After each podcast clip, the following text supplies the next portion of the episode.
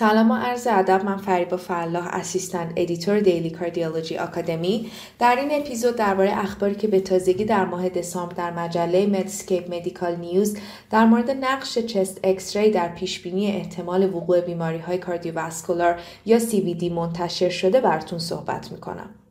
در همایش سالانه انجمن رادیولوژیست‌های آمریکای شمالی آر اس ان ای که در سال دو هزار و بیست و دو برگزار شده، محققان مدل پیشبینی رو ارائه کردند که عنوان می‌کنه تنها با انجام یک چست اکس ری میشه احتمال وقوع سی وی دی رو در ده سال آینده زندگی بیمار محاسبه کرد.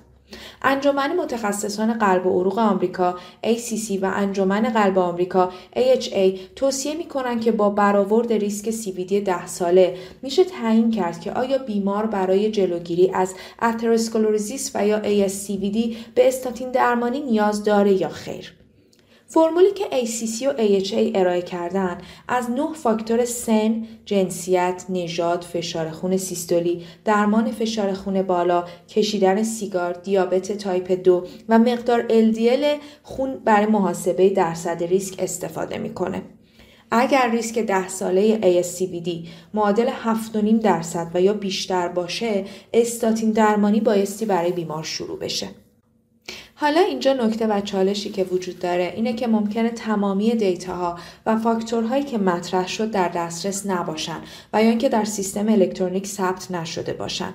از طرفی هم انجام چست اکس ری به دلیل رایج بودن و انجام پذیریش و همین که اطلاعات جامع و دقیقی برای تشخیص ارائه میکنه، باعث شده محققان بخوان که این مدل جایگزینی باشه برای محاسبه و پیشبینی ریسک ده ساله سی وی دی.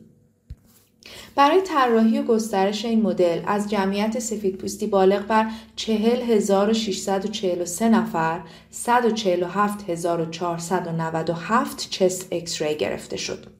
اینجا لازم به ذکره که این مدل پیشبینی جدید که تنها از یک چست اکس ری استفاده میکنه، نوعی دیپ لرنینگ مدل هستش و به اصطلاح از هوش مصنوعی استفاده میکنه و به عبارتی مبتنی بر یادگیری و نتیجه گیری با بررسی الگوریتم‌های رایانه‌ای هستش. شبکه‌های هوش مصنوعی میتونن داده ها رو با پاسخ دریافت شده از یه سری سوالات باینری درست یا غلط با محاسبات ریاضی بسیار پیچیده طبقه بندی کنن.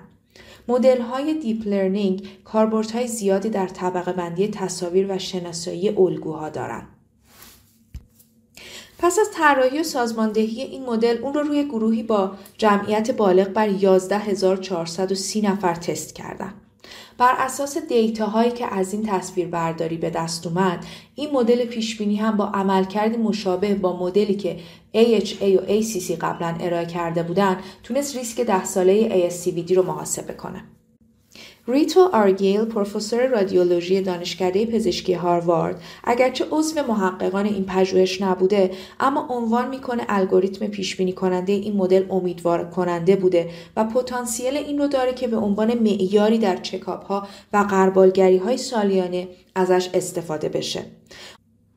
او همچنین معتقده چون این مدل با دیتاهایی که از جمعیت سفید پوستان گرفته شده شکل گرفته، باید در نژادهای مختلف راستی آزمایی بشه و در صورتی که پس از کارآزمایی تصادفی شده کنترل دار و یا به اختصار آر سی تی هنوز هم معتبر باشه، میتونه در برخی مناطق که دسترسی به مراقبت‌های تخصصی قلب محدوده بسیار کارآمد و به صرفه باشه.